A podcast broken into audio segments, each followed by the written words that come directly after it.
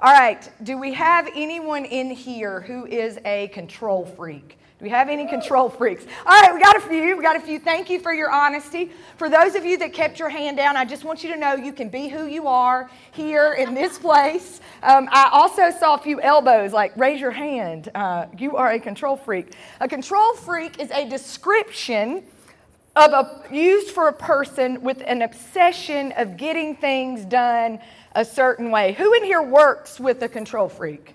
Anybody? Yeah. Who in here is married to one? Do not put your hands up. I'm not offering marriage counseling today. Uh, do not put your hands up. It is a description of a person who has an obsession for getting things done a certain way.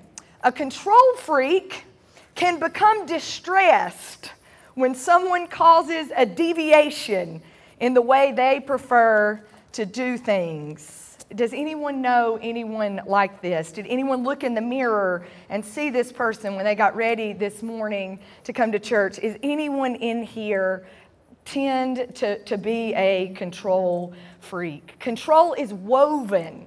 It is woven into our human nature because this is what we believe. We begin to believe that the more we can control the things around us, the more control we have, right?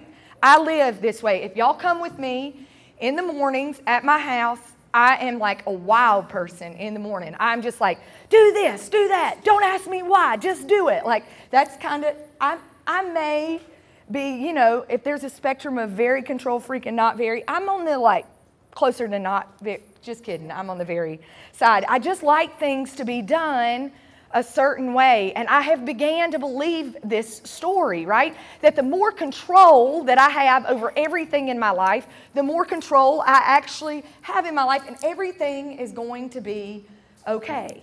Everything will be okay if I can just control everything around me. It's woven into our human nature. Some of you may not be a control freak, but you begin to believe this in the world that we live in.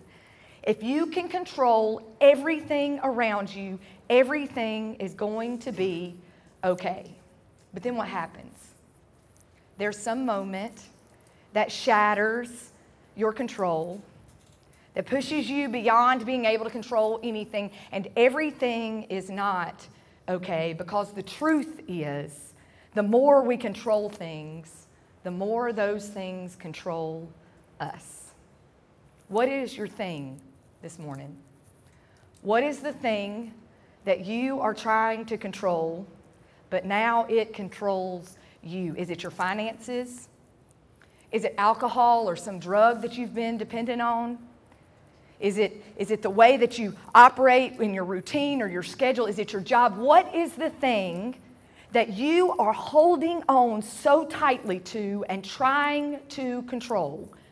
And if you were honest with yourself this morning, if you were honest with yourself this morning, God would say to you, those things are now controlling you. If anybody's like, I wonder why she's preaching that this morning, I'll tell you why. It's because God is preaching this to me this morning, okay? I try to control everything around me. The board, this leadership board that stood up, they've watched me. They've watched me try to control everything around me because if I can control it all, everything will be okay. And those things began to control me, and I live life exhausted, anxious, uh, frantic, out of control.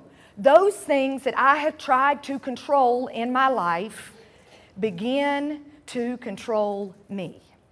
That is the truth. But I'm here to tell y'all this morning. Are you listening? If you don't hear anything else I say today, hear this those things do not have more power than the grace offered to us through Jesus Christ. Those things that are trying to that, that you're trying to control and have now controlled you, they do not have more power. Are you listening? They do not have more power than the grace offered to us through Jesus Christ. Those words we sang are a promise new power, new freedom, a new way of living, new wine, new soil. We serve a God who is making those things you are trying to control new. God is making those things new. Through Jesus Christ, through Jesus Christ, God showed us a new way to live. People tried to control so much of their lives. They tried to control their sickness. They tried to control their finances. They tried to control their families. They tried to control everything around them. And what did Jesus show them? God has the power. That blindness that people were suffering from, it doesn't have the power. Because what has the power? The healing and grace offered to us through Jesus Christ. Being called an outcast, it doesn't have more power than what Jesus Christ can offer you. Having five husbands and meeting Jesus at the well, that label doesn't have more power than the new life Jesus can offer. Through Jesus Christ, God shows us a new way to live. A new way to live, one that is not any longer bound by all the things that tell us they're more powerful in this world. Through Jesus Christ, God shows us a new way to live. But He didn't just show us. God didn't just send Jesus here to be a model or a teacher. God sent Jesus here to save us, save us, and make us new from all of the things that try to control us. Through Jesus Christ, God offers us a new way to live. And that new way to live is offered to us through this word, word called grace. So often we think as, of grace as this sort of soft little fluffy thing that God offers us. No, it is a powerful force offered to us by God that changes us from the inside out and then uses us as a vessel and offers that good news, that grace, that freedom, that forgiveness, that mercy to a world desperate for it. Grace is not weak. Are you listening? It is a powerful force that is going to change you and will change our world. Through Jesus Christ, God offers us a new way of living. He raised from the dead, He went to a cross. He went to a cross bearing all of the things that have tried to control us addiction and pain and grief and shame and sin, all of the things that try to control us. He went to the cross carrying those things, and three days later, he was raised above all of that through the power of God, and that power can and will and does live in you. Those things that have had power and control over your life do not have control anymore. Through Jesus Christ, we have new power. Paul writes in Romans chapter 8. Paul is a man who um, very much lived as a control freak. In fact, the guy killed people who followed Jesus. He was not a Jesus follower, and he was trying to stamp out this new way of living that God offered to the world through Jesus Christ. He killed people who followed the way. He was obsessed with moving up in power and rank in the Roman government, and he did whatever it took to get ahead. Because if he could control that movement, the government could begin to control the way that we worked, the way that people acted, the things that they did. And the more he tried to control those things, the more those things took over his heart and began to control him. And then on a Damascus road, on a trade route from, from one place to another, Jesus Christ, the grace and brightness and light of Jesus Christ interrupted his life. He could no longer see, and he was offered a new way of living. God said, God said to him, You don't have to live like that anymore. I have a new way for you to live. And he changed his life and his heart. If God can change somebody like Paul, I can promise you this that grace, that new way of living is alive in you and will be used to change the world. He changed a man like Paul, obsessed with power and greed and control. And those things that controlled him were no longer controlled him because the power of Jesus Christ busted him up, came into his life, and gave him a new way to live. And Paul writes to the church at Rome. He even, like, y'all, this guy was like over it. He was like, I'm not living according to those powers that try to control me anymore. And he finds himself in prison they threw him in prison for, for following Jesus and for subscribing to this way. And so, some of the things that I read to you that Paul wrote in this Bible to people, Paul wrote from prison. They tried to like box his power in. And, and, and these words seeped out into the world. The good news of Jesus seeped out into the world anyway because it's more powerful than a jail cell. It's more powerful than the powers that try to destroy it. The power of Jesus Christ is more powerful than any of those things in your life.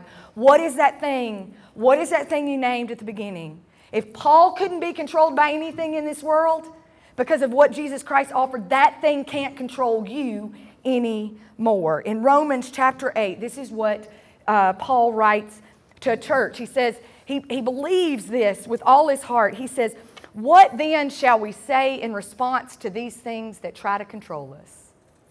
What shall we say in response to these things?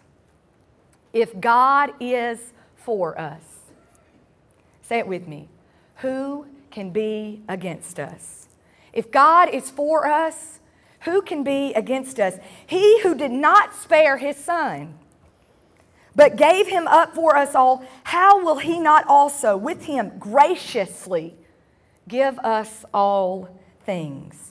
You're worried about getting the next promotion, the next job, the next thing, and God has something gracious to give you that is more than any of that stuff in the first place. Who will bring any charge against those whom God has chosen? It is God who justifies those things that try to tell you you're wrong and you can't, can't rise again, it is God who justifies. Who then is the one who condemns? Who can condemn you and tell you you're worthless? No one. No one. Christ Jesus, who died more than that, more than just died, he was raised to life. He's at the right hand of God and he is interceding for us. Some of you know the power of what it feels like to be forgiven by someone. You know what it's like for these things to control your life, and, and you've done something to hurt somebody or hurt the people around you, and someone who loves you looks at you and says, I forgive you for what you've done. Some of you in this room are longing for that moment. You are longing to be forgiven by somebody who you have hurt. And I'm here to tell you that God, Paul says, no one no one can condemn you or hurt you or hold you accountable for all those things. They can't hold you accountable. But I forgive you. I offer you that forgiveness. He says, there's a new mercy. In our world, it is really hard for us not to keep score. We remember everything everybody's done. I, if, I'm the best grudge holder there is in this room, I promise you. I can remember things people have said and done. But what God what Paul says to people is that will begin to control you. That will begin to control you. And there is a new mercy, a new mercy that Jesus offers to us, a mercy that frees us up and causes us to live different. What are those things you're trying to control? What is that thing or those things in your life? What does it look like for God to whisper mercy over you? To say, You are worthy, you are good, because oftentimes those things that are controlling us is us just trying to prove ourselves, running as hard as we can after things, right? There is a new mercy, a new release, a new freedom offered to us in Jesus Christ. Let's keep reading. This is what this is what he says. It'll set you free if you begin to accept this new mercy. Now, who shall separate us from the love of Christ? Shall trouble or hardship? What trouble or hardship are you facing? It is not more powerful than the love offered to you in Jesus Christ. Can persecution or famine or nakedness or danger or sword? Can that separate you from the love of God? No. You cannot be separated from the love of God. If you don't think you're lovely and wonderful and awesome in all these things, in all these things, we are more than conquerors. There is a new love, a love like you've never been loved before. Many of us are controlled by things in this world because we think our love is earned. And Jesus Christ came to this world, sent by God to say, You are loved just the way you are. You can't earn it. You can't, you can't achieve it. You can't overachieve it. All of those things that you are running after, trying to control in your life so everything will be okay, there is a new love. You are loved just the way you are. There is a new love. In all these things, we are more than conquerors through him who loved us. We are more than control freaks. We are more than whatever it is that we are trying to conquer and achieve. For I am convinced, Paul says, a man who knew what it was like to be controlled by everything else in this world, I'm convinced that neither death nor life, neither angels nor demons, neither the present nor the future, nor any powers, neither height nor depth, not anything, nor anything else in all of creation will be able to separate us from the love of God that is in Christ Jesus our Lord. There is a new power in town. Are y'all listening? There is a new power in town. Death, life, yesterday, tomorrow, the what you did 10 years ago, the things tripping you up, that does not have more power. There is a new power in town, and that is offered to us through Jesus Christ. When I read this week that we are more than conquerors, I thought of all the things I've tried to conquer. I ran a marathon earlier this year, and I remember when I finished it, I was like, I'm a conqueror. I conquered the marathon, right? I know some friends who hiked really hard things. They conquered the wilderness, right? This is a word that we say a lot in, in our world. We conquered this. We conquered that, that degree. We conquered this job promotion. We conquer, we conquer, we conquer. And Jesus reminds us, God reminds us through the words of Paul, that you are more than a conqueror. I read about a, na- a, man named Royal Robbins. Has anybody heard of Royal Robbins? He was a rock climber, a professional rock climber. He was one of the first folks to climb. This is a Half Dome in Yosemite National Park. He, do y'all see this right here? He climbed up that. That's wild, right? I um, you are not going to be a rock climber because I cannot handle. I'm, I'm going to be a control freak and tell you you can't do that. But he climbed up this half dome, and he was telling a friend of my my friends know him, and he was telling a friend of mine about climbing this, and he's climbed it like multiple times. And he was telling this story about climbing up the side of that rock. World renowned rock climber. He's conquered all kinds of things. And he says of all the things he climbed, this is the moment that he remembers the most. There was a family, a young family, who had hiked to the top of this. And there was a young boy about 11 years old wearing a cap who had made it to the top here. And he saw Royal starting to climb up the side of, that, of this dome. And the boy leaned over and he started to lose his step. And Royal Robbins thought he was going to watch him fall off.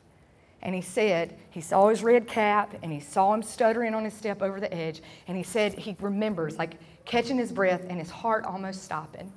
And he said he'll never forget. More than anything he's ever climbed, more than any view he's ever seen, the most wonderful part of his entire time of rock climbing was when his dad, out of nowhere, appeared and pulled the boy back to safety. That was his most powerful moment. And I was thinking, as I read about us being more than conquerors, that that father's love for that little boy, saving him from the cliff of danger, was not about control, it was about love and mercy and protection. Our God loves us like that. So many of us feel like that little boy in the red hat we are hanging over the top of a mountain, teetering on the line of falling off. And the most beautiful sight in the world is not conquering this, it's not conquering the mountain. The most beautiful sight in the world is being saved by a Father who loves us more than we could ever imagine. It is about being loved by a God who wants to protect us from falling off the edge. It is about a God who wants to protect us and love us and offer us new life. New life. That boy began a new life that day. After looking over the edge of that rock and being pulled back, he was more than a conqueror that day. He was a child of God, raised up to live life in a new way. This morning, there are some of you who know what it's like to teeter on the edge of that rock and be pulled back by the love of God, be rescued from the edge of the rock. Some of you are longing for that kind of love this morning. I I'm just going to offer this moment right now. Clarissa's going to come up, and I'm going to have her. I'm going to have her sing Amazing Grace. Chris and I are going to be up front. If you've, Chris is going to be in the back, I'm going to be up front. If you've never given your heart to God, if you've never trusted God through Jesus Christ to protect you from that, I just pray this will be the morning that you come up and give your life to Jesus, that you trust His rescue and His love and the new life He wants to give you. Some of you know what it's like to be rescued, and you, you, you had the passion and the fervor to serve God after He rescued you, but it's been a really long time and you're just going through the motions. Come pray with us because our God, through Jesus Christ, offers grace upon grace upon grace. I'm just going to give you just a few moments. You can sit in your chair and you can pray. You can come up if you, if you want me to pray over you. If, if you are ready for new life, this is the morning. Pastor Chris will be in the back and I'll be up front. But just for a moment, I, I just pray you'll listen and receive this, this, this moment with God.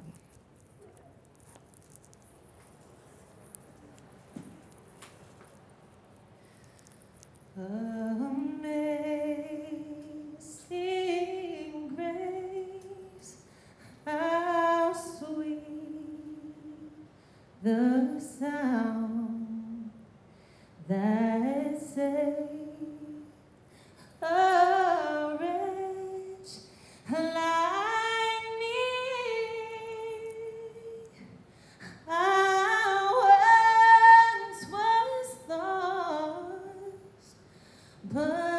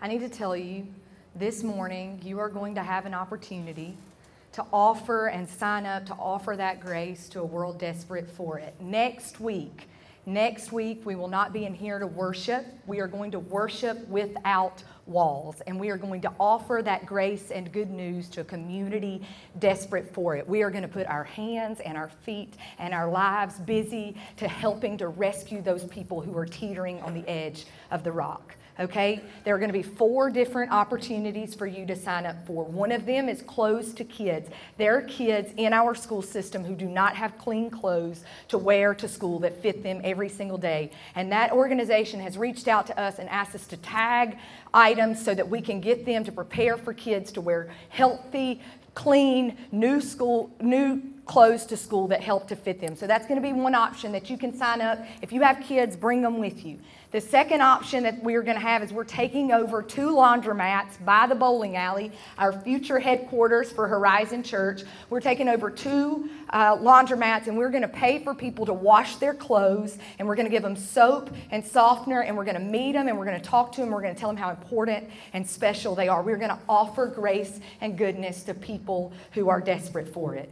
Some of you will make peanut butter and jelly sandwiches next week. You will make them for people who don't know where their next meal is coming from, who will find in some part of this city one hot meal to have a day and they don't know where the rest of their food will come from, but they will get, be given a brown sack with a peanut butter and jelly sandwich and a granola bar and a bottle of water and an applesauce so that they know that somebody believes they are worthy of a meal.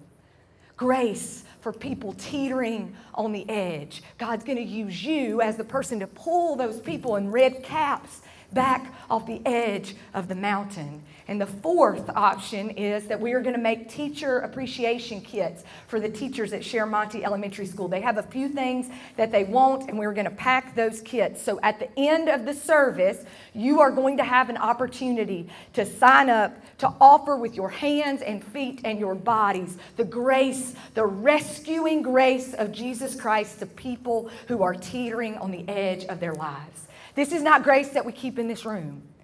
This is grace that we share with a world desperate for it. Will you pray with me? God, I thank you so much. I thank you so much for these people. I thank you for your amazing grace offered to us in Jesus Christ. I thank you for the rescue that you offered to so many of us as we teetered on the edge of mountains. I thank you for your protection and your mercy and your love that pulled us back from the edge and freed us for new life in and through Jesus Christ. And I pray, God, that you'll use every hand and foot, every brain and heart in this place to offer that grace and love to a world desperate for it. God, offer your new freedom, your new mercy, your new power, and your new life